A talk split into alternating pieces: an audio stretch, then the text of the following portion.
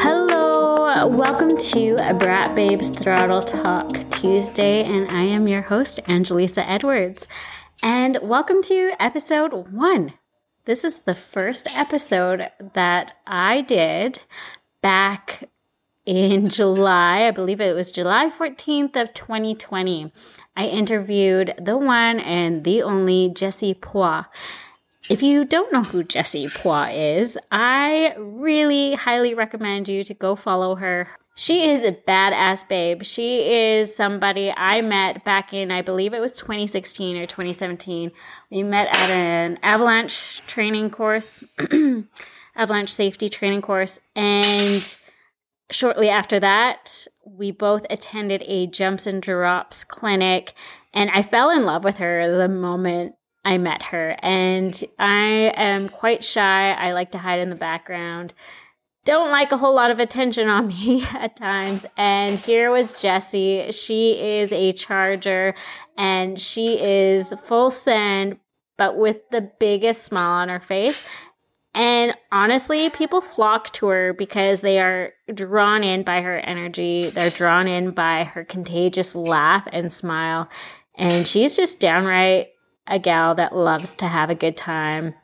And she's always positive. So, um, please welcome me as I bring in Jessie Pois. Again, this was an interview that we did back in July 14th, 2020 and I'm just excited for you guys to listen in on what she has to say.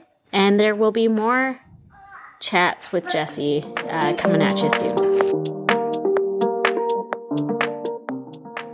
Maybe that's why everyone can't hear me. Hey, hey. Hey. Yeah. Do you see me? Yeah, I can see you. Can you see me? Okay. Yeah, I see you. Okay, perfect. What is going on? Man, just finished work. Uh, we're still on the road. I was hoping to make it home before we start, but did not make it. So I'm in the truck right now, just heading home. Awesome. Well, thank you for uh, making time for this. even if you're in the, Thanks even for having me. Yeah, for sure. I just like I want to jump through the screen and give you a big hug. I miss you. Oh, I miss you. We need to go ride soon. I know, I know.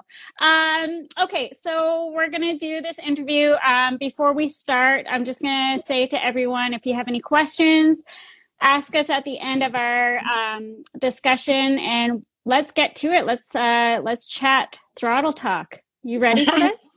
Yes, I am. I was born ready. Always. uh, okay, cool. So, Jessie, tell me a little bit. Um, you're just on a big hike camping trip. Tell me a little bit about Yeah. that. Yes, I just uh, came back from a 10 day long um, kind of road trip, hiking trip with a bunch of girls. Uh, we went and hiked up Mount Robson Okay. near Jasper. Yeah, Ah, it, was, yes, yes. uh, it was a 42 kilometer trek. So it was a pretty big one. We did it over three days, two nights. And um, I had forgotten my hiking boots. Oh no. So I stopped at Fields in Clearwater and got some really nice forty dollars hiking boots. Where, and my my feet are so sore right oh, now. I was gonna say, I bet like blisters. yeah, Yeah. Oh, that would be the worst. yeah, but it was really fun. Like six girls, like two cars, just hitting the road, like camping, ha- having coffee in the morning. It was just yeah, good times. Really oh, worth it. Coffee and mountain views, like with a Uh, bunch of babes. Yeah. Yes, it was amazing. Awesome. Uh, okay, my uh, next question. Um, so you uh, actually, this is a great uh, opportunity. You are doing some videos, some work for Sports TV. Do you want to talk a little bit about that? Uh, it's Spark TV. Um, basically, Spark. Spark Oh, Spark. Yeah, it's fine. No problems. yeah, Spark TV is like an up and coming platform for all motorized sports. And uh, yeah, I have uh, the chance to be uh, like a, a collaborator with them. So I'll be like producing motorized sport content. I'm planning on having a podcast eventually, and uh, yeah, just show a bit of my lifestyle to everyone, and yeah, whatnot, you know. Sweet. Yeah, yes. that's awesome. Bikes and snowmobiles will be on the menu for myself, and we have a bunch of other collaborators that do like speedboating. Uh, there's some guys that are in F1 racing, and uh, yeah, we're a pretty uh, good crew, and I believe it will be fun. Um, at first, it will be French only, unfortunately, but the goal is to become uh, bilingual at some point. Cool. Oh, I'm looking forward to it. I wish I spoke your beautiful language. uh, so I'm looking forward to that. Um, okay. So I know we've talked about this before. Uh, we've done our interview before. I just posted it on social media a couple years ago. Um, oh my god! It felt like it was like ages ago. I it was actually only two yeah two years ago, oh, and it's crazy. Um, but okay, can you brief, like, just really quickly tell us how you got into snowmobiling? Um, basically, like, long story short, uh, I moved out from Quebec out west uh, the very day I finished my college degree. like, I finished at 1 a.m. and by 5 I was in a plane direction Vancouver because my dream was to snowboard in the summer.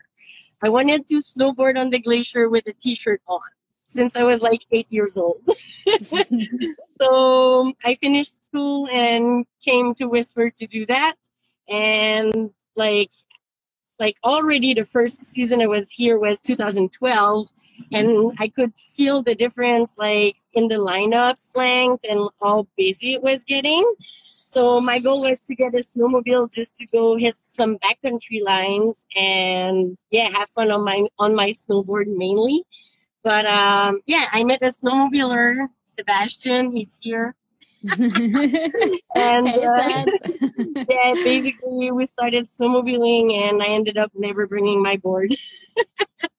so yeah, that's how I got into it. Uh, I wanted to snowboard, but now I don't. I feel like that's a lot of uh, sledders' story, right? Yeah. They just like, yeah, get into the backcountry, yeah. start leaving the board at home. Yeah, uh, yeah, cool. Um, okay, my next question. Um, so we're gonna dip into, I believe. Now, correct me if I'm wrong. 2018. 1819, yeah. 1819. um, you've talked a little bit about this on your social media, and I I really believe that it's something that should be talked about. I know we're getting we're in an age or in a a, a time where it's we're talking about it more. Um, but you brought up about um, athlete depression or depression. Yeah, I, I, don't know how you how you put it that. Yeah. Um, basically, like I did like suffer from a depressive episode. They call. Mm-hmm. And uh, it was like sort of related to the fact that as an athlete or like sports, extreme sport enthusiast, I would say, Mm-hmm. Um, you know, like every high come with their lows, right? Right. Whatever goes up must come down, like we say. And um, since I had moved to Whistler in 2012, I, for seven years, I was like living on a really, really high high, like always getting out, always doing something crazy and extreme. And I was like often in that kind of um, survival mode. Mm-hmm. And like a few years into kind of a monotone job in an office with no windows and like not seeing the sun as much as I used to, um, I kind of ex- like felt that down really, really bad. and um, yeah, I eventually had to turn out to professionals to help me out because I just did not know how to deal with my own emotions in my own head. Mm-hmm. And uh, yeah, I seek for help and it really helped. yeah, yeah, if, absolutely. If you ever feel like you're not yourself, you feel sad or at least sadder than you usually are, I highly recommend that you seek for help. There's a bunch of professionals out there that are there to help you and it really works Like talking to someone that does not know you and your surroundings, I think is the best you could do for yourself when you're like going through a de- depressive episode. Uh, someone that has like some really good tips and tricks about like on how to deal with your emotions and kind of like focus on other stuff sometimes. You just get like caught up in your own head and that's just really bad for you. So these people are there to give you some tricks and tips to kind of focus on other things and kind of clean up your head.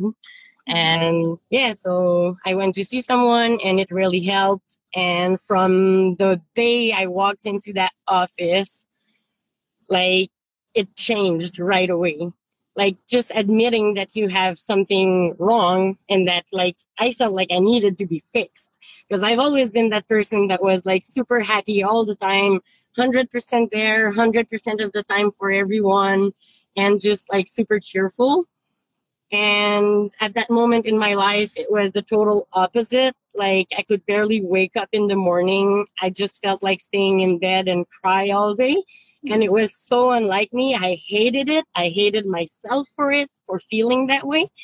And I don't think like yes, of course there was a bunch of stuff going on in my life at that point and like like I mentioned, work was kind of not the best settings for everything else that was happening as well.